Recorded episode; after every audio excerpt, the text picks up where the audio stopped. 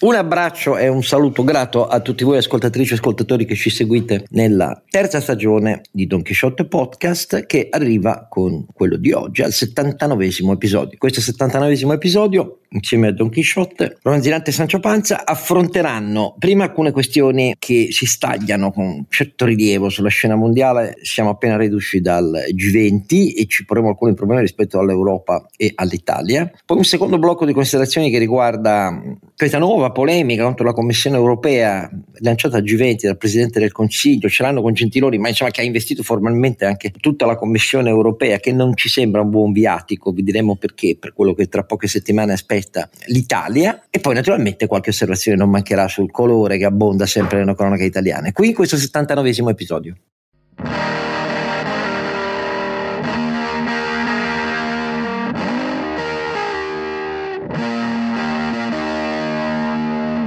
Don Quixote e Oscar Giannino, tanto dall'ultimo episodio cammina un po' meglio, ma sta sempre aspettando che tra qualche giorno l'ortopedico gli dica cosa bisogna fare, se riaprirsi il ginocchio oppure no. Però, e, e, soprattutto se anche mettere a posto anche l'anca dell'altra gamba, io guardo alle imprese titaniche del nostro mh, mm, Pecco Bagnaia che continua a correre sette giorni dopo quell'incidente che veramente quando l'ho visto temevo per la sua vita eh, o comunque per le sue gambe e invece no e faccio il paragone con me e dico viva Pecco Bagnaia, cosa vi devo dire? E le moderne tecniche ortopediche, poi soprattutto le, le moderne tute con gli airbag che hanno avuto un ruolo fondamentale per continuare a farlo ruotare in pista ed evitare che la moto gli passasse davvero sopra, perché questo è il punto. Grazie al rigonfiamento dell'airbag ha avuto un grande impatto, ma il suo più forte impatto fisico è stato al coccige e, e, ed è quello il vero problema che ha. Eh, però insomma, io invece sono qui che aspetto una settimana. Ma invece, in, oltre a eh, Don Quixote e le sue sventure fisiche, invece sono i pieni di salute, energia e intelligenza, due compari. Il, primo è Sancio Panza. Che fai ben Re, Renato,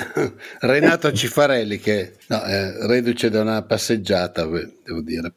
Ah, eh, visto Vedi. che son, mi sono fatto il weekend in montagna. Eh, Vedi, io non potrei. Vado Vedi. a passeggiare. Comunque, Oscar, secondo me, se lanci c'è un contest di gente che viene lì e ti eh, causa danni al coccige ne trovi quanta ne vuoi. Insomma. Ah no, questo credo che ci sia l'imbarazzo della scelta nel formulare semplicemente la lista delle priorità, cioè figurati, in pochi secondi raggiungerei migliaia di candidati, non ho nessun dubbio su questo. Va bene, detto questo, eh, con un'ironia... Ah, Don Chisciotte eh, podcast.it bisogna sempre ricordarsi il nostro sito. Il nostro sito e grazie per la donazione. E naturalmente Ronzinante ha un'ironia più tagliente perché la sua ironia è fatta della compassione verso chi no, non ha i numeri in testa e quindi e nel mondo c'è chi dà i numeri nel senso vecchio della frase, dare i numeri significa eh, impazzire e, e chi invece segue i numeri che sono la base di ogni analisi razionale, sapendo che poi noi le scelte non le facciamo mai con la parte razionale del cervello, però conta farle e impegnarsi di più perché sia la corteccia cerebrale e non il sistema limbico a farci fare le scelte. Caro Longina. Caro Alberto Carnevale Maffè.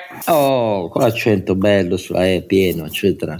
Io non ho, mai, non, non ho, mai, capito, ma si scrive con l'accento grave o con l'accento acuto? Maffè. Si scrive con l'accento acuto, ma diciamo sono ammessi anche a. Ah, ammessi, ammessi. Meno male. Allora, ehm, si è cominciamo dalle polemiche eh, dell'Italia, poi andiamo al G20, però cominciamo dalle polemiche dell'Italia contro la Commissione europea. Reiterate, eh, nei giorni sono venute con un crescendo di forza, Giorgetti si eh, tiene discosto ancora una volta, eh, Palazzo Chigi invece no, eh, nel mirino il commissario Gentiloni e eh, già su questo il governo fa una topica, ma tanto pensa che non valga molto perché la gente queste cose non le sa, l'abbiamo già detto nello scorso episodio, i commissari europei, secondo la lettera eh, del Trattato Europeo, articolo 17, non rappresentano i paesi da cui sono stati candidati, rappresentano e servono solo l'interesse europeo, devono essere indipendenti, c'è scritto proprio a, a chiare lettere. Ma poi siamo arrivati anche alla contestazione di,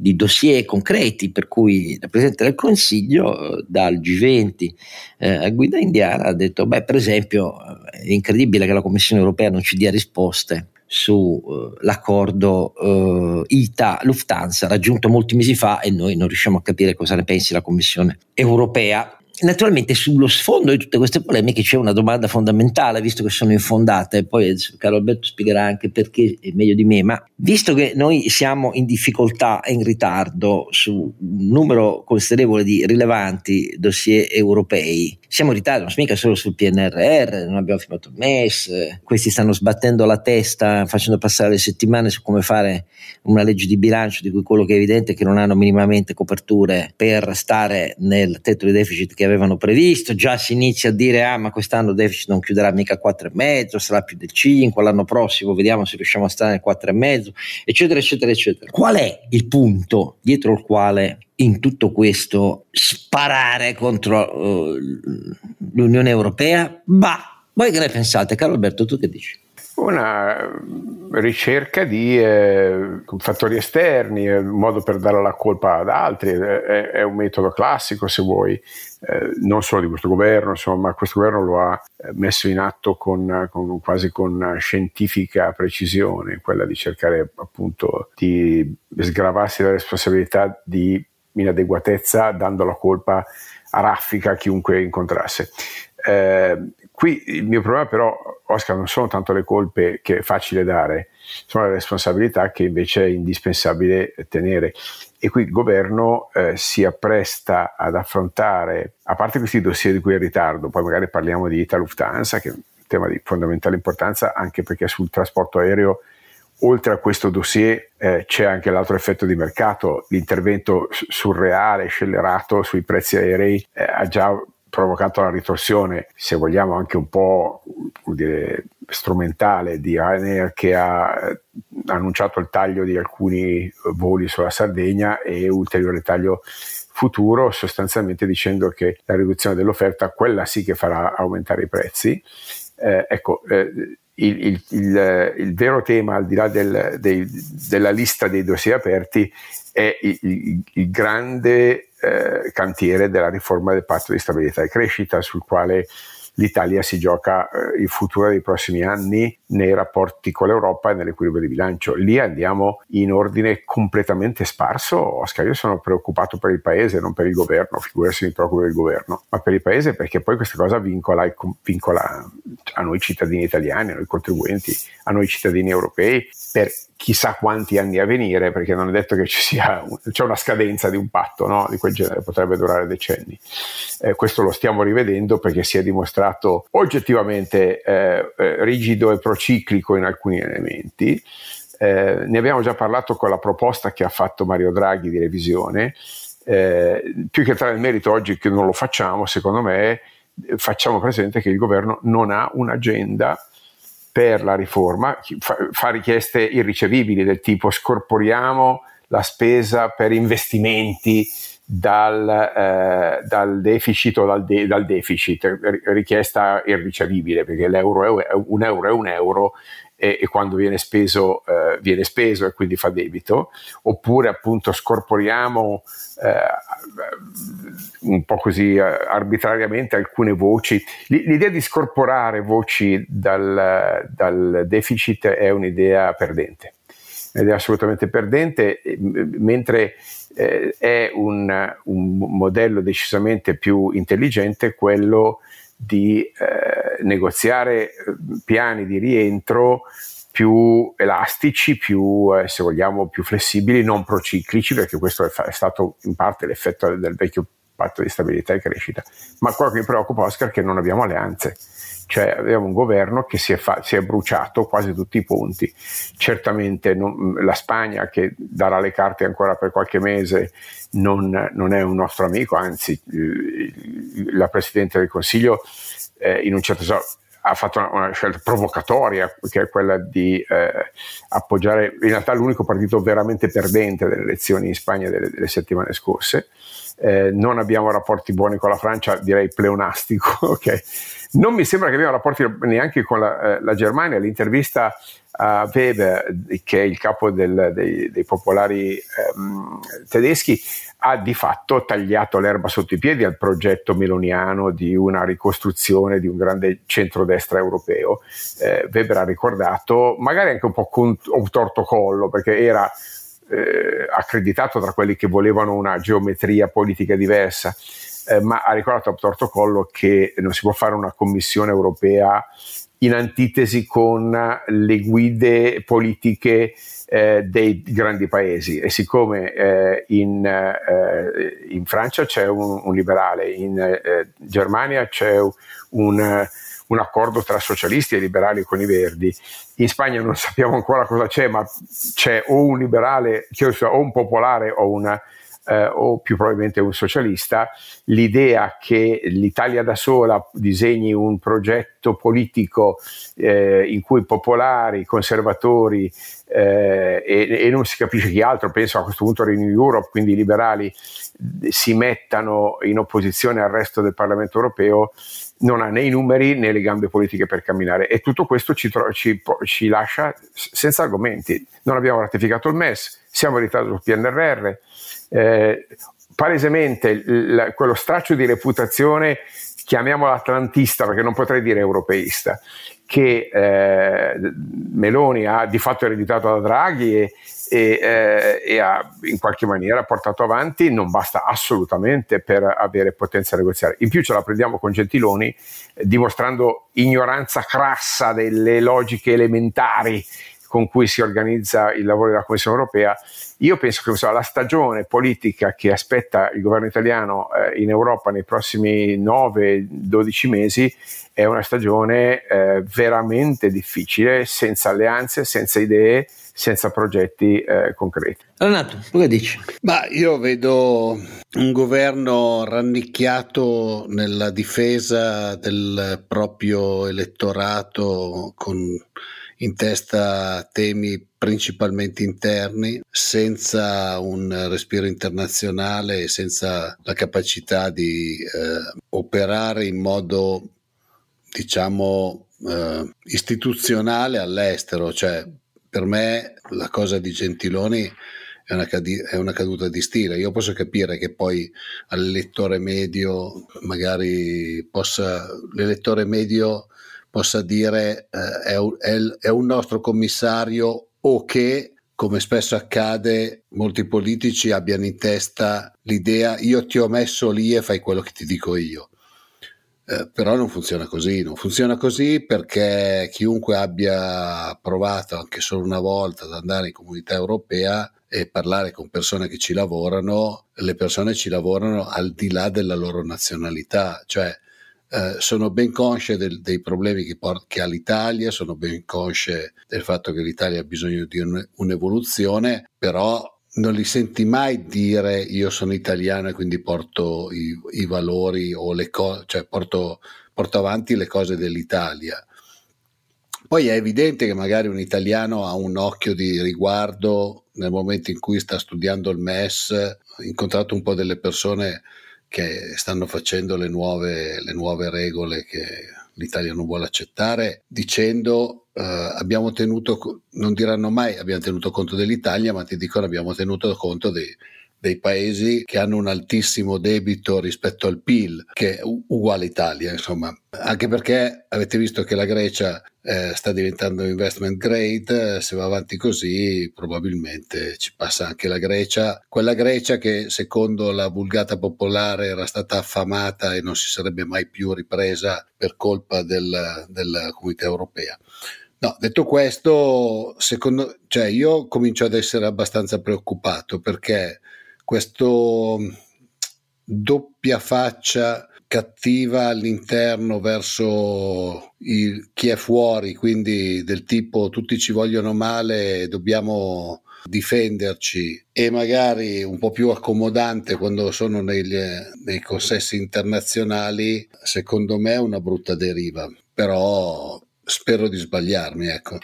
Però il allora in un mondo come quello attuale, cercare di arroccarsi nel proprio paesello, soprattutto in un paese che non, è, non sono gli Stati Uniti ma è l'Italia, che quindi ha un peso a livello di geostrategia diciamo non elevatissimo può essere pericoloso perché poi non siamo neanche in condizioni di dire abbiamo i soldi quindi non ci potete fare nulla insomma. questo per me, per me è, abbastanza, è abbastanza problematico per un'azienda come la mia che opera nei mercati internazionali e quindi che risente di quello che è il, il feeling verso l'Italia nei mercati internazionali. Allora, io voglio andare alla lettera della, del, delle polemiche, cioè proprio quando c'è stata la conferenza stampa di presentazione del decreto Caivano, il Presidente del Consiglio ha detto testualmente, riferendosi appunto al, al ruolo di Paolo Gentiloni, commissario europeo per gli affari economici, e per giustificare il fatto che al Presidente del Consiglio eh, il commissario Gentiloni dovrebbe tutelare meglio gli interessi italiani in Europa. Le parole testuali, leggo la dichiarazione dall'ANSA, usate dal Presidente del Consiglio nella conferenza stampa successiva al varo del decreto Caivano sono state queste. I commissari europei, pur rappresentando le nazioni, quando svolgono il loro il loro incarico rappresentano l'Unione Europea. Poi chiaramente da quando ogni nazione ha il suo commissario, accade che i commissari tengano anche un occhio di riguardo verso la nazione che rappresentano. Come vedete, in queste due frasi è ripetuto due volte che i commissari europei rappresentano le nazioni. Perché all'inizio si dice i commissari europei, pur rappresentando le nazioni, quando certo svolgono il loro incarico, rappresentano l'Unione Europea. Poi dopo dice, ma siccome poi uno ne ha, ogni paese membro ne ha uno, i commissari tengono anche un occhio riguardo verso la nazione che rappresentano. No, il Trattato dell'Unione Europea non dice affatto che rappresentano le nazioni, dice il contrario, che sono indipendenti, sono scelti per la loro indipendenza e sono tenuti all'indipendenza. Quindi questa doppia dichiarazione formalmente non ha alcuna giustificazione. Siccome quando parla il Presidente del Consiglio, qui non stiamo parlando di un membro, un sottosegretario, un membro dei partiti della maggioranza, stiamo parlando del Presidente del Consiglio, non ci siamo proprio. Non, non solo non rappresentano, caro Oscar, loro leggiamo veramente il trattato che dice che devono adempiere i loro compiti in piena indipendenza esatto. nell'interesse generale dell'Unione e in particolare non possono sollecitare né accettare istruzioni esatto. dai governi o da altri organismi esterni. Quindi c'è un divieto, oltre a dire che la rappresentanza è in capo all'Unione, qui c'è un divieto esplicito ad accettare istruzioni o mandati. Quindi eh, c'è un doppio elemento, no? La rappresentanza è per l'intera Unione e c'è un esplicito impedimento ad accettare indicazioni. Quindi quell'affermazione, oltre ad essere imprecisa, fammi dire, è anche esplicitamente contraria alla lettera del trattato. Esatto, esatto. Andiamo poi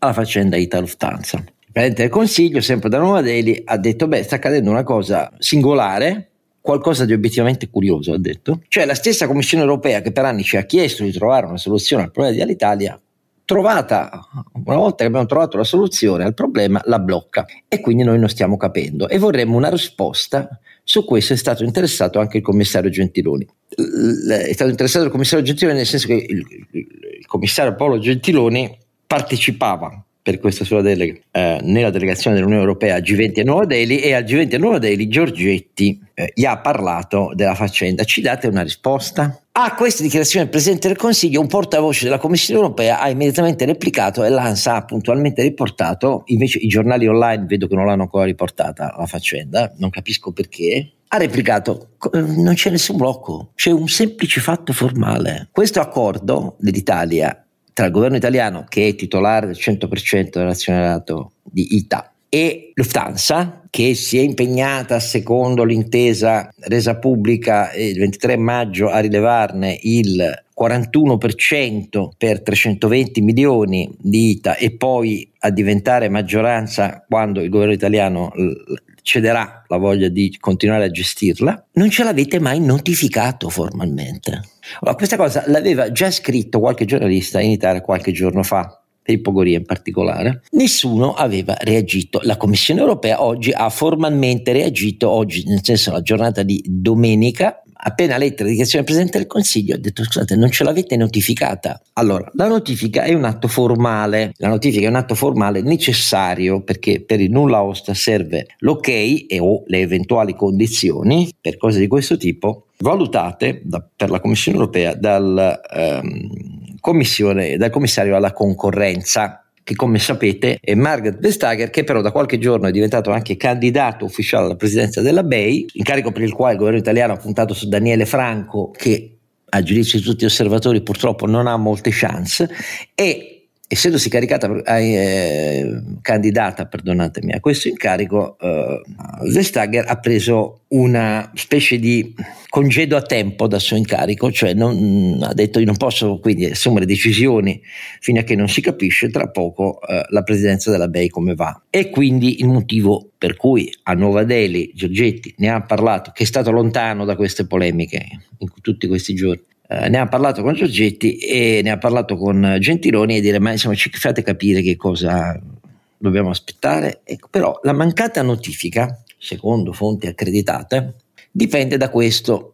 Per la notifica formale ci vuole l'accordo delle due parti, cioè il governo italiano l'ha già annunciato l'accordo, come cosa fa? Ci vuole anche l'accordo di Lufthansa. Lufthansa su- disse immediatamente al governo guardate questo accordo avviene in condizioni di mercato, come sapete secondo le regole europee, e avviene stando molto attenti al fatto che ci garantite la totale discontinuità, che è una delle condizioni chieste da Bruxelles da sempre tra la vecchia l'Italia e la nuova ITA. Questo significa che l'accordo raggiunto con voi, le tante altre cose, per gli occupati da rilevare, è quello che resta stabilito tra noi e voi, perché se si modifica noi non siamo più d'accordo. Questo, questa precisazione non è del tutto secondaria perché siccome partirono da subito eh, all'annuncio eh, del eh, numero delle migliaia di dipendenti di ITA, azioni giudiziali da parte dei dipendenti dell'Italia che dicevano no, no, no, no, no, no, no, no, no, voi ci dovete assumere. Una prima pronuncia per alcune decine di loro, per una settantina di loro, c'è già stata da parte della magistratura del lavoro italiana ed è stata favorevole alla tesi della continuità, quindi con l'ingiunzione a Lufthansa di assumerle, di dare il suo ok all'assunzione in ITA di ex dipendenti all'Italia. Siccome in pendenza ci sono quasi mille ricorsi di questo tipo, voi capite che Lufthansa dice eh, no, cioè, l'accordo italiano non può essere modificato ex post rispetto agli impegni che ci siamo presi. Secondo fonti accreditate questa è una delle ragioni fondamentali per le quali la notifica non c'è ancora stata. Di tutto questo noi fino a questo momento non abbiamo saputo niente.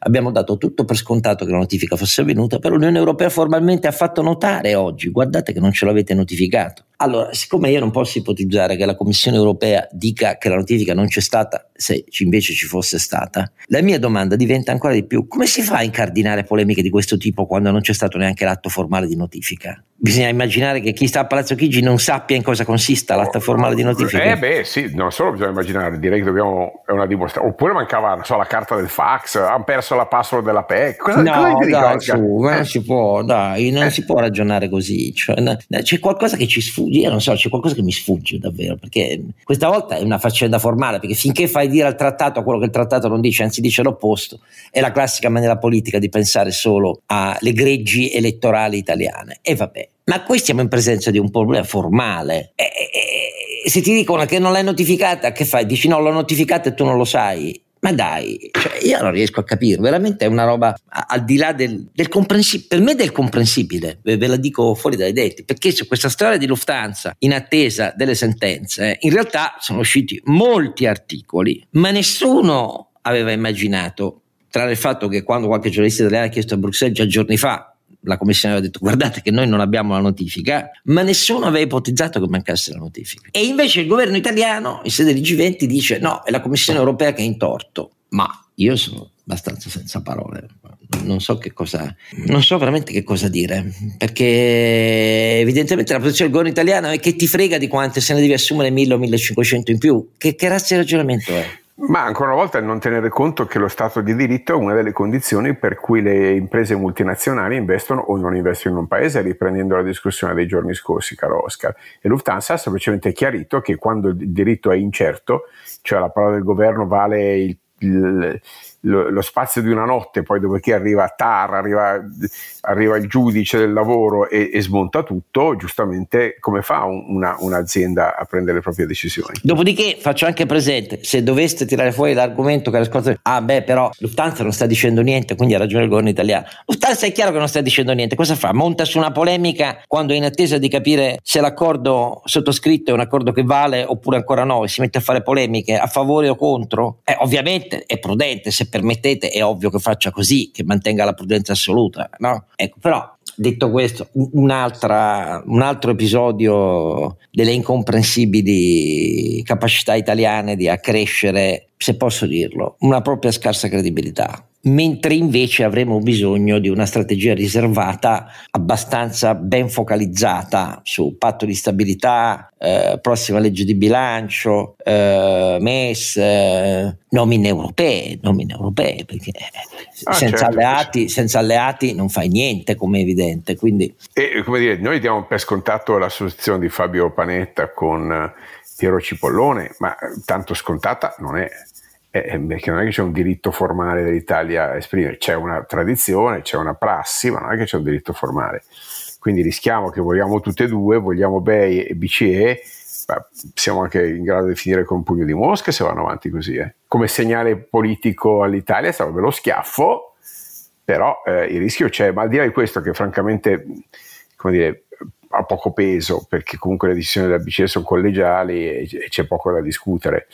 Ehm, ma la verità è che questo è il segnale di una, una irrilevanza politica, istituzionale, giuridica, non so come dire, tutto politica perché abbiamo parlato... Per di più, per di più facendosi dire da Manfred Weber che è capo del Partito Popolare Europeo tedesco che è quello che più si è sbracciato a favore di un'intesa eventuale con Meloni, non sto dicendo con l'intero gruppo eh, a cui appartiene e i conservatori, e che in un'intervista al Corriere della Sera dice quello che hai ricordato tu, cioè dice no guardate è difficile prescindere dal fatto che la Spagna è guidata da un socialista, eh, la Germania è guidata da un socialista, eh, anche se siamo in, in coalizione noi del Partito Popolare insieme ai Verdi, eh, in Francia c'è Macron e resterà Macron. Sì, i, i popolari non sono una coalizione con, con, con, con Scholz, te lo ricordo, sono, ah, sono, i, libera, sono i, liberali. liberali. Ma, ma, ma, ha maggior ragione Weber no, che... Grave errore hai fatto bene, liberali. No, no, no, per carità, ma, eh, lo, lo, sono stati per cinque anni ma non lo sono più.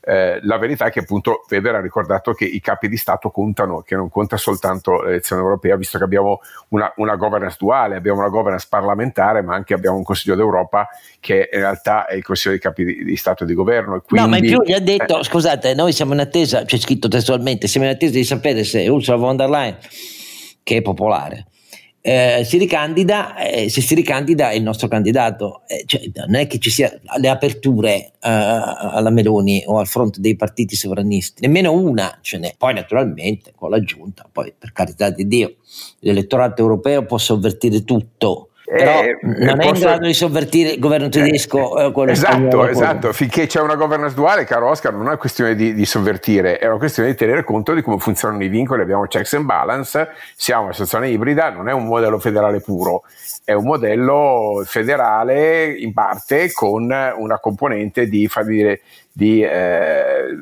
diciamo multinazionale mettiamola no, così, eh, no, no? Eh, come tutte le confederazioni contano i capi di governo e quindi la maggioranza e, e quelli non cambiano domani mattina ed è impensabile e neanche che, ad europee quindi. Eh, posto che i numeri dovrebbe esserci veramente una rivoluzione eh, pesantissima. Ma con AfD che va in, eh, in Germania al 23% ogni cedimento tedesco in quell'area lì sarebbe veramente gravissimo, ma per le forze politiche classiche e tedesche. anche su questo Weber ha dovuto dire, e l'ho apprezzato, AfD propone su tutti i temi una visione totalmente opposta eh, che mi preoccupa molto e mi fa paura, e quindi non è che c'è un'apertura, il contrario. Vorrei... Quindi tutto questo conferma un isolamento sostanziale, ripeto, politico certissimamente, ma a questo punto anche istituzionale, economico dell'Italia, che si presenta con un buco di bilancio ancora non misurabile, eh, per questa è la verità, eh, con tutte le toppe che ha cercato di mettere, eh, vogliamo dire anche che i tecnici del Senato hanno detto che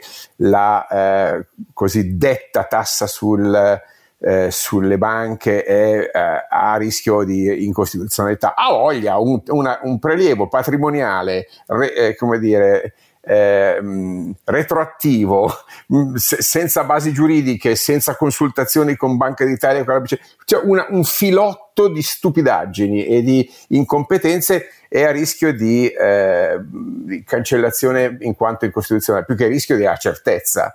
E quindi mancano anche quei, quei 2, 3, 4 miliardi che questi pensavano di ottenere, o quantomeno mancano in quella modalità lì probabilmente riusciranno a farsi dare un anticipo fiscale, questo è sempre possibile. Ma adesso dicono che stanno varando una cosa che le fonti poi di Palazzo Chigi hanno fatto scrivere pure sbagliata secondo me, perché non so se avete visto nel, nel, nel, nel Multinazionali, no, no, no, no, no, no, no, nel dettaglio la cosa bancaria dice no, no, va bene, abbiamo capito, stiamo tentando di cambiare la formula tecnica, non sarà più solo sul giusto margine di interesse e, e hanno fatto sia regionali, ma su tutte le voci dell'attivo. Allora, l'attivo, se patrimonio, lettera, è patrimonio. l'attivo è patrimonio volevano dire probabilmente tutte le voci del risultato positivo, degli utili, ecco, però hanno detto l'attivo, il che conferma che hanno le idee pat- proprio confuse. Cioè, ecco, mettono dire. una patrimoniale sulle banche. No, ma quella era una patrimoniale, siccome non aveva afferenza con la capacità. L'ha detto di... anche la BCE a proposito della cioè, Spagna. Assolutamente. Era, tant'è vero che il limite che il, de, il, def, il, il MEF ha posto era un limite patrimoniale, diceva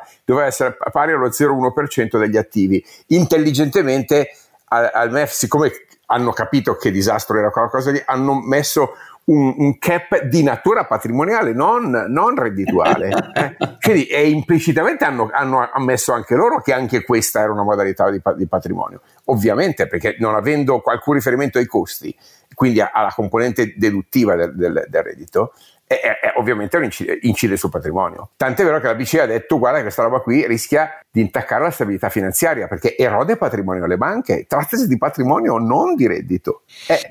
Va bene, direi che il nostro quadro di ottimismo è completo. E no, guarda... Però vogliamo aggiungere due parole anche sull'opposizione, Oscar, perché non sembra che ce la facciamo solo col governo quando abbiamo un'opposizione che dire allo sbando è, è dire poco. Io non so se... Non va so bene, se... spariamo sulla Croce Rossa, va bene. Eh, para però. Eh, ah, io sparo io. Chi è il politologo? La mia, la, mia, la mia prima domanda è ma c'è un'opposizione? No, okay. cominciamo, cominciamo, dal centro. Che okay. cominciamo dal centro. Sono in quattro e fanno quanti? Sette partiti. Quanti, cosa, cosa, fanno? Sette liste? No, eh, e poi se, sembra il gioco delle tre carte.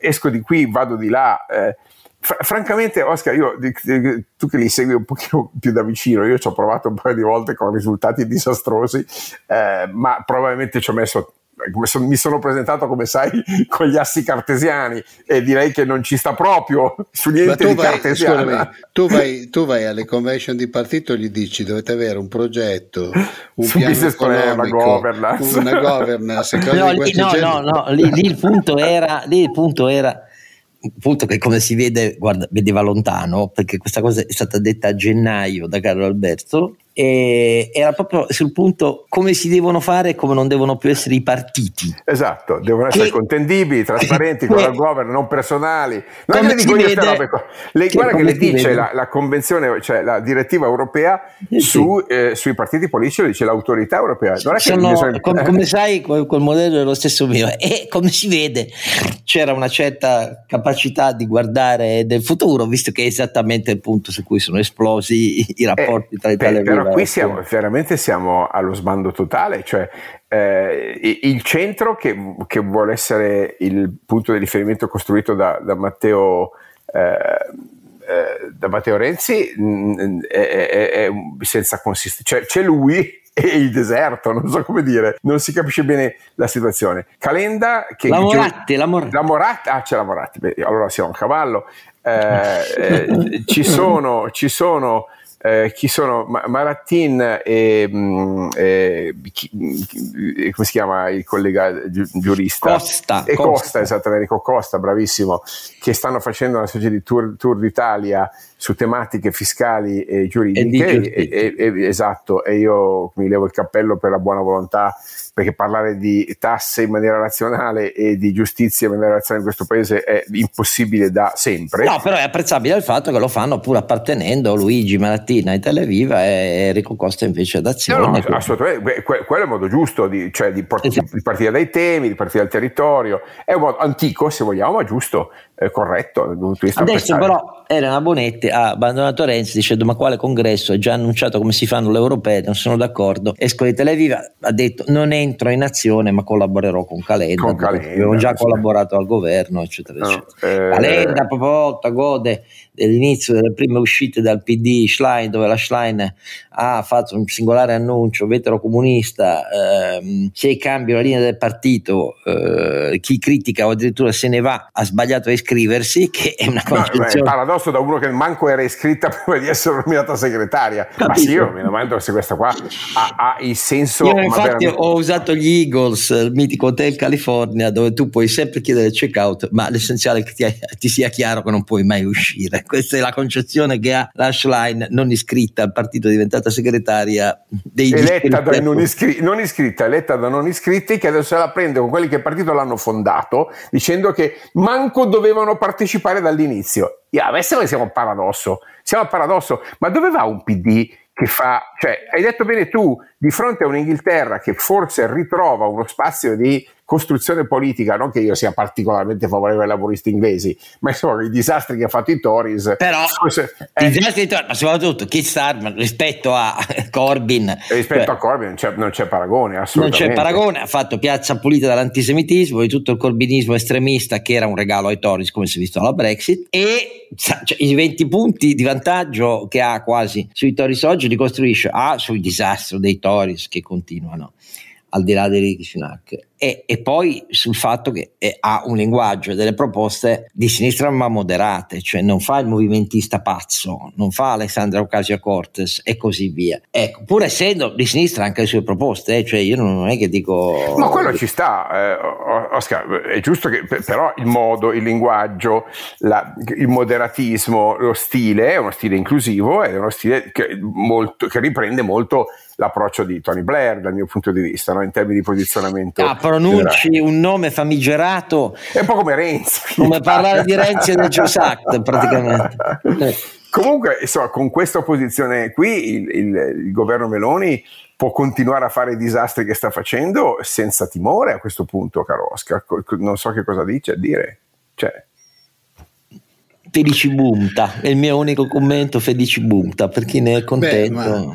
Beh, guarda che la vera opposizione al governo e all'interno del governo, quindi cioè, fanno tutto loro in questo momento. Però voglio dire, il, il, il, i segnali di sfaldamento, al di là del panpenalismo, come è ovvio chiunque abbia una nozione di eh, delinquenza minorile è insorto di fronte alla svolta di quel decreto, non mica solo i magistrati, ma insomma chiunque, eh, si vede anche da piccoli particolari. Per esempio, è avvenuto il famoso incontro del ministro della difesa tra il ministro eh, Guido Crosetto, che secondo me ha ragione da vendere sulla questione, fin dal primo giorno l'ho detto, e il generale Vannacci, che si è presentato in borghese. E il ministro ha detto, scusa, tutti presenti di fronte al ministro in borghese, perché? Dice che sei un soldato. Va bene che dici per ora, però sei un soldato e con tutta la questione che c'è ti presenti in borghese.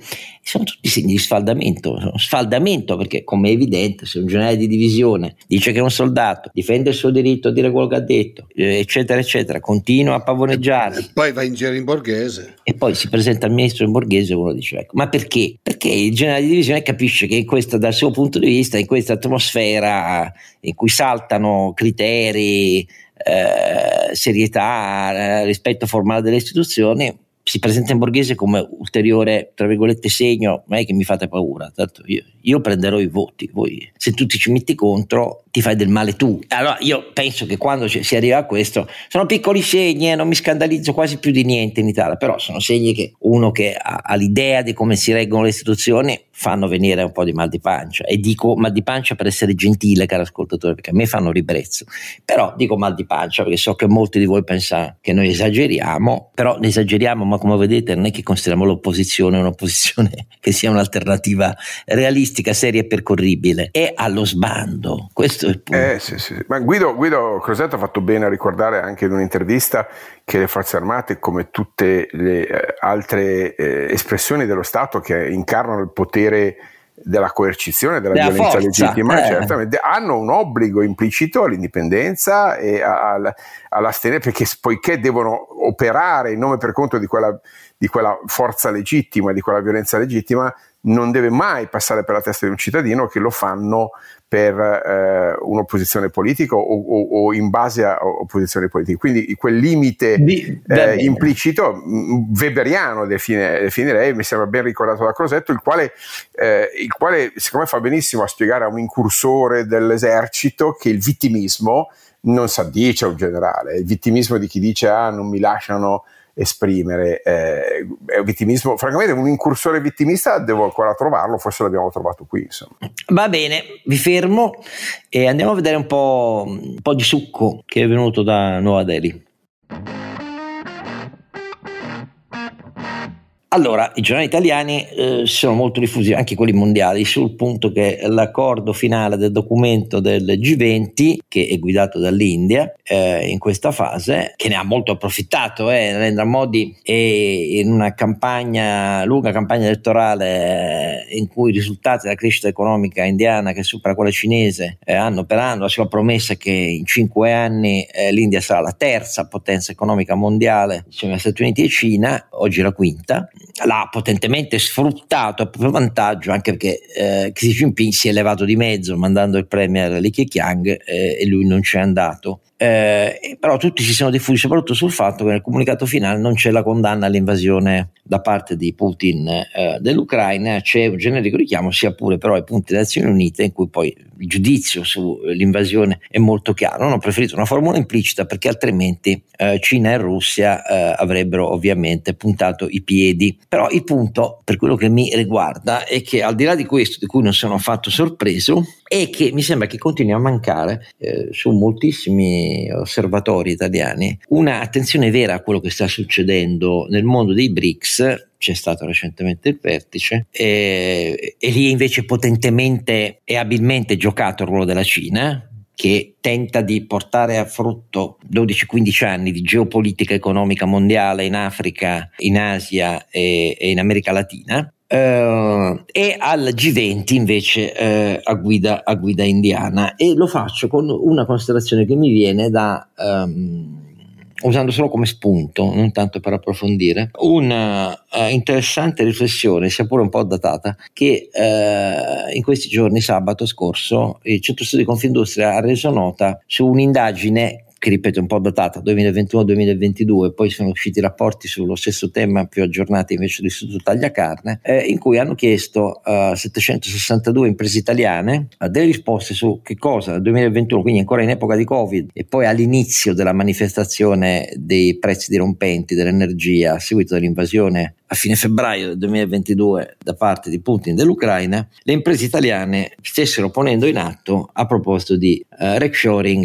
e, e, e backshoring, cioè quante di loro avessero iniziato a riconsiderare la necessità di catene di produzione non più concentrate eh, in percentuale rilevante in paesi a basso costo eh, a fronte del eh, problema serissimo che c'era stato eh, nel commercio mondiale con il Covid e quanto non riconsiderassero sulle catene di fornitura e non di produzione il backshoring, cioè il ritorno a forniture eh, in paesi o più vicini o soprattutto nazionali in Italia. E comunque con risposte a doppia cifra percentuale di imprese che dicevano eh, di avere in atto già programmi sia di reshoring che di backshoring. Eh, cifre variamente confermate da i, rapporti anche più aggiornati che sono stati fatti su questo tema. Allora, senza entrare nel merito di questo, cioè nel fatto che ciò che ci portiamo dal Covid e poi nella crisi energetica eh, e nella doppia transizione, nella scarsità di input di produzioni, eh, nella posizione di oligopolio cinese eh, su molti fattori essenziali che servono alla transizione digitale ed energetica, in ogni caso mi sembra, caro, caro Alberto Renato, ma voglio sentire la vostra opinione, che eh, l'Europa, non solo la Germania, che è in crisi per la radicale botta che ha preso il doppio pilastro su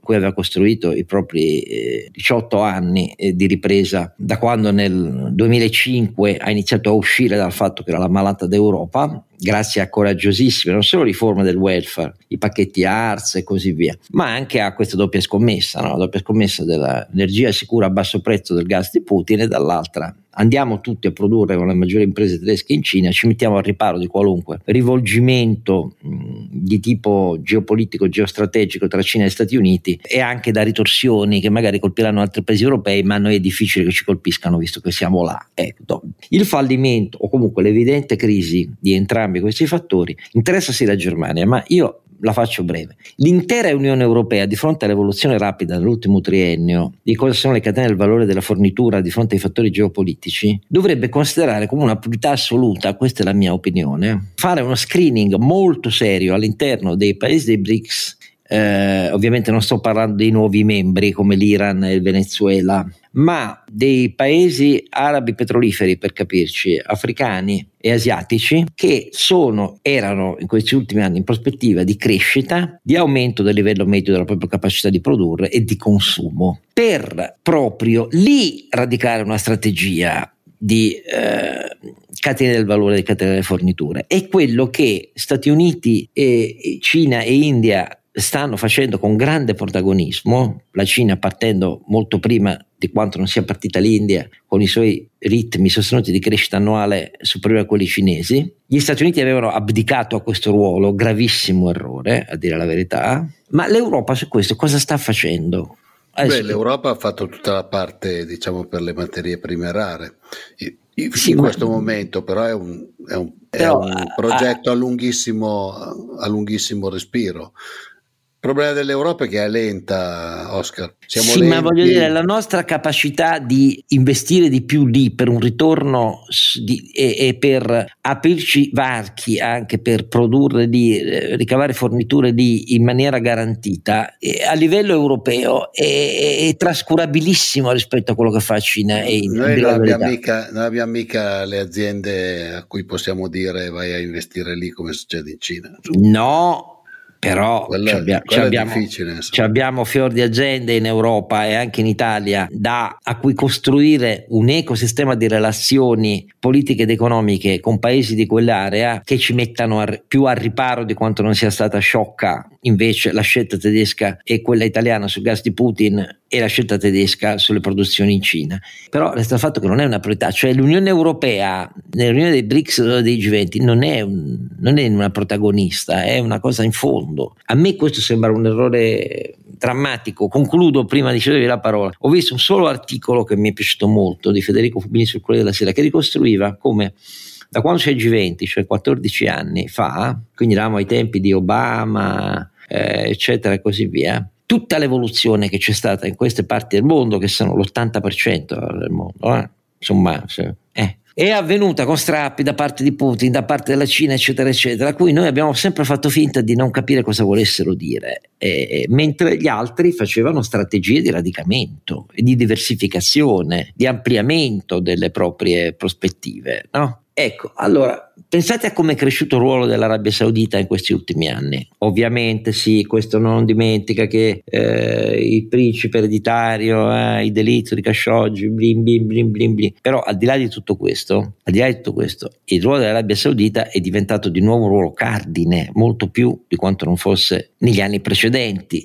Eh, noi cosa facciamo? Il piano Mattei? Che dice caro Alberto Renato? Ma Oscar, ti dico io, partendo da cosa ha fatto gli Stati Uniti in questi ultimi anni nel decoupling e il de-risking con la Cina, eh, gli Stati Uniti hanno due opzioni. Uno di, di, di nearshoring col Messico, la stanno perseguendo da decenni con discreto successo, secondo me, eh, su alcune specializzazioni manifatturiere, in particolare l'automotive e, e, e Infatti, il Messico, grazie a questo, è diventato uno dei gra- più grandi paesi esportatori di auto al mondo. Eh sì, è così, è così. L'altro è diversificare nell'area Pacifico, con in particolare Filippine, Indonesia e recentissimamente Vietnam. Hai visto che Biden, dopo New Delhi, è andato in Vietnam e insomma, l'idea che un, un, un paese eh, che è stato in guerra con gli Stati Uniti, l'ultima grande guerra eh, diciamo persa dagli Stati Uniti sia oggi il primo, non può dire alleato, non nemico direi. No, ma per pensare alla lungimiranza di Colanino tanti anni fa quando si prese la piaggia decotta e puntò tutto su Vietnam e Thailandia, eh, infatti capito. gli hanno dato ragione. Eh, ricordiamo, ricordiamo eh, la pazienza e l'umiltà anche di Roberto Colanino, la sua tenacia. Eh, ha fatto magari qualche errore quando era in Telecom perché Telecom è, è un po' come la Rai, caro Oscar, è irrecuperabile. Ehm, ma torno agli Stati Uniti per dire che l'Europa se esistesse un'Europa dell'industria e non c'è, dovrebbe eh, prendere esempio dall'intelligente operazione di eh, distribuzione dei rischi, perché non è solo di decoupling dei rischi, quindi costruzione di un portafoglio di eh, soluzioni di fornitura molto ben distribuito in una logica di come dire, coordinamento geopolitico da una parte e industriale dall'altra, filiere eh, multinazionali che si coordinano, mantengono ricerca e sviluppo nei punti nevralgici, delocalizzano ma con trasferimento di processi di controllo, di governance. Li ho visti con i miei occhi, quindi eh, li ho visti in Messico, li ho visti in Indonesia, li ho visti in, in, in, nelle Filippine, li ho, visti, li, ho visti, li ho visti anche in parte in India, ma l'India è un altro mondo, no? L'India è un altro mondo, l'India ha raddoppiato la sua quota eh, di export, ma ancora delle quote di specializzazione dell'export molto, molto tradizionali. È un, è un campione dell'export di servizi, questo sì, questo sì, soprattutto l'ICT, questo la rende molto moderna ed è una quota che invece la Cina non ha saputo espandere. Sul manufacturing invece ancora profondamente indietro, ci sono alcuni grandi gruppi, Cortata sicuramente, molto importante, eh, grandi gruppi indiani dell'acciaio, questo sì, eh, diamanti, gioielleria questo, e tessile, però eh, siamo veramente concentrati su 3-4 settori, è un'economia ancora che sulla parte manufacturing ha tantissima strada da compiere. Eh, però la anche, mossa... se, anche se hanno investito all'estero, eh, va detto, sì, sì, ah, ci sono alcuni gruppi molto grandi che... Ah, no, i, loro, I, loro, imprenditori hanno investito tantissimo all'estero, compreso in Italia, compreso in Europa, sicuramente si sono comprati Volvo e sono comprati eh, qualcosa in, in Inghilterra. Eh, quello il, che vuole... Ilva, ops. Eh, eh, beh, quello forse è meglio lasciare stare. Eh, eh, L'Europa, non, caro Oscar, non lo fa, l'Europa non ha una politica industriale comune, anzi, è una politica industriale, eh, come dire, a elisione reciproca, per cui gio- giochiamo a farci male reciprocamente. Non c'è una politica industriale europea e qui avrebbe ragione di nuovo Draghi a dire se facessimo pe- be- beni pubblici europei sulle nuove filiere, penso a energia, idrogeno, la filiera dei chips, la filiera dell'elettronica, la filiera dei supercomputer, robe vere, robe importanti, non è che possiamo vivere soltanto di pelletteria o di eh, alimentare. Eh. Eh, su queste cose non è mica pensabile che una politica industriale che peraltro partirebbe praticamente da zero eh, venga gestita da, dagli stati nazionali. Quindi, meno dall'Italia. L'Italia, come sai, ha giurato vendetta alle cattive multinazionali, quindi noi siamo per tornare al capitalismo eh, provinciale, locale, con mamma, papà, figli e rendite garantite dallo Stato tramite il prefetto o il comune. Eh, figurati se andiamo a concepire queste robe come hai visto che l'Italia è presentata al G20 eh, per una picture, dire, una picture opportunity alla fine, no? eh, eh non abbiamo niente da dire, no? cosa abbiamo da dire? Abbiamo, e, e, niente abbiamo detto sì, di fatto. No? Ma lo, in generale un po' l'Europa non ha avuto niente da dire e, e giustamente hai ricordato l'articolo di Fubini che comparava il G20 di 15 anni fa con quello di oggi dicendo che tutto è cambiato, ma l'Europa non se n'è accorta. Eh, cosa potrebbe fare? Beh, sicuramente una strategia sull'Africa, direi che in un'eventuale frenata della Cina, che adesso ha mostrato tutti i limiti del suo progetto eh, di, di, come dire, un po', un po', imperialista, se vogliamo, anche se imperialista eh, in maniera non militare, ma certamente in maniera commerciale e finanziaria. Eh, c'è ovviamente un dialogo con i paesi del Medio Oriente da, da scoprire e da ripensare, eh, ma io non rinuncerei a eh, prendere ad affiancare gli americani nella strategia di diversificazione su Vietnam, su Filippine e su Indonesia. Sulla, sull'India ovviamente rimane secondo la più grande promessa, ma anche la più, più grande incognita dei, propri, dei, prossimi anni. Sull'India eh, io non, non, considero l'India un paese di eh, offshoring, considero l'India un possibile partner di investimento, ma non un paese di offshoring. Eh, si può andare di là, eh, eh, te, lo dico da, da, persona che lavora con gli indiani da una ventina d'anni e, e, e ci lavora sul serio eh, non li puoi trattare in nessun modo come un, un paese in cui ehm, vai tu a dettare le condizioni del, del, del processo industriale. Devi trattarli da, in maniera paritetica se lo meritano perché hanno le risorse per farlo. eh, e hanno l'intelligenza, la preparazione e, e e tecnica manageriale, finanziaria per farlo. Non stiamo parlando di un paese dire, dove l'elite manageriale eh, è arretrata? Assolutamente no, lo vediamo quando poi vengono negli Stati Uniti e diventano amministratori delegati, CFO, presidenti di eh, aziende tecnologiche che fanno strade fantastiche. L'India è un altro capitolo, però sono co- d'accordo con te, la, questa fase del eh, ridisegno delle filiere industriali ha bisogno di una sintesi europea, eh, l'Italia assolutamente non è in grado di farla, eh, mi piacerebbe avere un, un, veramente un ministro dell'industria europeo che eh, pensasse eh, a queste cose qua. Chissà se la prossima, eh, la prossima commissione vorrà crearne uno ad hoc. La mia idea e la mia speranza, Oscar, è che Biden sia andato in Vietnam per cercare di contrastare eh, le delocalizzazioni cinesi e cercare di dirgli venite dalla nostra parte. Perché che, la verità di quello che si sta giocando sul G20 negli ultimi anni è che la Cina sta cercando di portare una marea di paesi verso il suo blocco, chiamiamolo così, in contrasto con eh, Stati Uniti e in parte Europa, che però Europa è principalmente un po' in mezzo e non si capisce bene quale sia il, fu- il suo futuro se, andiamo avanti così, secondo me è stritolata fra i due, però magari sono io che sono cattivo. Eh. Ma io penso anche a idee un po' disruptive e, e qui concludiamo. Eh, ne tiro fuori una molto disruptive, so benissimo ci sono un miliardo di obiezioni, eh, però per dire, la collego al fatto che anche se nessuno se ne occupa, noi tra poche settimane diventiamo per tutto il 2024 presidenti del G7, che è l'anno di presidenza di turno spetta all'Italia. Mi aspettavo, nella mia illusione, eh, anche informazioni parlamentari da parte del governo su... Mh, Qual è l'impostazione alla presidenza italiana del G7? Per chi conosce il G7, poi i, i, paesi che arrivano alla presidenza non è che iniziano dal giorno 1, avrebbero dovuto già instaurare, immagino lo abbiano fatto, però non ne so nulla, un rapporto con eh, la struttura tecnica del G7 che prepara i dossier a seconda delle priorità della presidenza. Però non ne sappiamo nulla. Il G7 lo dico per chi non, non lo ricordasse, eh, riunisce sette paesi altamente industrializzati, cioè oltre all'Italia ci sono Canada, Francia, Germania, Giappone, Regno Unito, Stati Uniti più l'Unione Europea. Io nella mia follia eh, ho pensato che grazie allo spariglio evidente che c'è tra una linea non convergente tra India e Cina, sarebbe interessante se la presidenza italiana dicesse ma perché noi non, non è che facciamo entrare formalmente nel G7 l'India, ma perché non proponiamo all'India una partner, una partnership speciale col G7? Cosa si oppone a questo in realtà?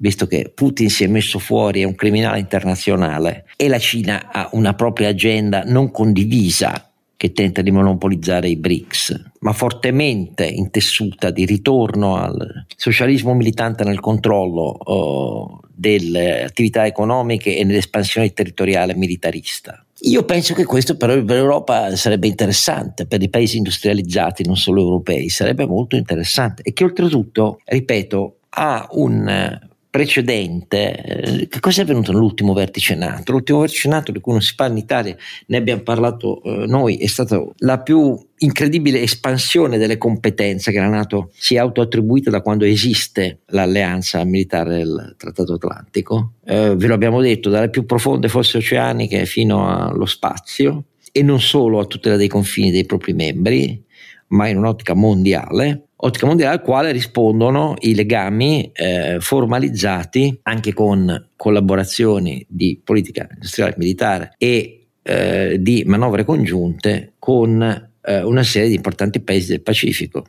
con l'Australia, con il Giappone, con la Nuova Zelanda. Allora, la Nato assume forza di cosa direte voi grazie alla guerra dei punti sì però assume un'ottica globale e l'Unione Europea di fronte alle faccende economiche e finanziarie no. Ecco, io butto lì questa che è, una pura provocazione, mi rendo conto, eh, perché... No, ma Oscar, abbiamo avuto un G8 con la Russia per qualche anno. E, e non capisco perché oggi allora... sarebbe un doppio vantaggio perché aggiungi al G7 un paese di fondamentale importanza e lo togli dai BRICS, mi sembra double gain. Eh, come ti dicevo, l'India non è un paese di sviluppo, l'India è un paese eh, stretched, no? in cui hai eccellenze straordinarie di ricerca e di eh, partecipazione, di integrazione con, con, i processi occidentali di sviluppo, di, in particolare sull'area, penso, delle nuove tecnologie esatto. e de, de, di industria avanzata. E poi hai come dire la coda estrema della povertà. E mi rendo conto che questo non è facile. Però cioè, hai una classe dirigente assolutamente internazionale con un'apertura mentale imparagonabile rispetto ad altri. Cioè, per quello che non, non, non, non, la voglio collocare lì perché per me è un partner eh, strategico lo è eh, Però i segnali che l'India diversifica sono già evidenti. Se ti vai a vedere le forniture della difesa, il maxi contratto per avere i Rafale dalla Francia e così via, è un segnale inequivoco sul fatto che non vogliono più dipendere dai russi eh, e dai cinesi. Allora, che si debba rimanere muti e sordi per quello che riguarda l'economia, per me è un errore. Oltretutto io ci vedo anche un altro aspetto positivo che obbligherebbe Modi a limitare il suo nazionalismo hindu, che è uno dei delle caratteristiche, diciamo così, più appariscenti perché segue le vicende indiane, è anche più pericoloso per il futuro, non so come dire, perché è pericoloso per tutti i paesi limitrofi asiatici e così via. Però, è anche un modo, però anche un modo di come dire, consolidare l'unità sì, del paese. Sì, è, un po', è un misto, è, è, un modo pragmatico, opportunista, ma secondo me intelligente per tenere in piedi una roba insieme a una roba molto complicata come l'India. Alla fine un pizzico di nazionalismo. Eh, cioè, ma cioè, lì non è un pizzico, eh, perché la violenza eh, contro i musulmani. Roba, eh, mi, rendo, eh. mi, rendo, conto, sì. Ecco, ricordiamo eh, come è nata rispetto ai musulmani al Pakistan, l'India, e quindi, anzi, Bharat, come, Bharat, come dicono Bharat. loro, sì. Però l'India è un grande paese e Oscar hai perfettamente ragione, sarebbe una bella mossa da parte del governo italiano candidarla a entrare ah, nel ah, Ridiamoci sopra, eh, come se fossimo chiacchiere da bar, sta a voi giudicare se il bar eh, però di Guerre Stellari siamo noi o se sono, scusatemi, loro. Però eh, abbiamo anche in questo episodio dato una grandissima carica di ottimismo, ma come vedete la prospettiva, il mondo corre i tempi dell'Unione Europea, che anche questa è tutta bloccata già, eh, la Commissione è smembrata, ferma, aspettiamo le elezioni eh, che sono tra altri nove mesi, poi aspettiamo tre mesi per la composizione della nuova Commissione, sono tempi incompatibili con eh, il fatto che i grandi paesi del mondo prendono decisioni rapide, incompatibili, cioè noi continuiamo a vivere, questo è un problema europeo e eh, non solo italiano, con una clessidra che è quella di 70 anni fa e questo ci mette nella posizione dei vasi di coccio, questo, e l'Italia è il vaso di coccio al cubo rispetto al vaso di coccio Europa. Questo è il rischio vero di avere politiche industriali nazionali, nessuno strumento credibile di politica di difesa comune eh, e continuare a ognuno a ragionare per i fatti suoi, eccetera, e anche chi dovrebbe poi capire che queste volte vanno fatte, che cosa fanno? Si dividono il terzo polo per dare ancora minore apporto ai liberal democratici europei. Oh, continuassero tutti così, poi però non ci lamentiamo di quello che succede. Bene, grazie a Renato e e ancora una volta grazie a voi tutti e quindi appuntamento al prossimo episodio. Don Chisciotte è un podcast autoprodotto da Oscar Giannino, Carlo Alberto Carnevale Maffè e Renato Cifarelli in collaborazione con mdeaudio.com. Per la pubblicità scrivete a info at donchisciottepodcast.it. La sigla e le musiche originali sono incise dalla famiglia Bonfiglio, l'autore è Michele Novaro. La copertina è di Simone Angelo Ferri e non ci sono autori perché andiamo rigorosamente a braccio, mentre le uscite sono regolari nella loro irregolarità.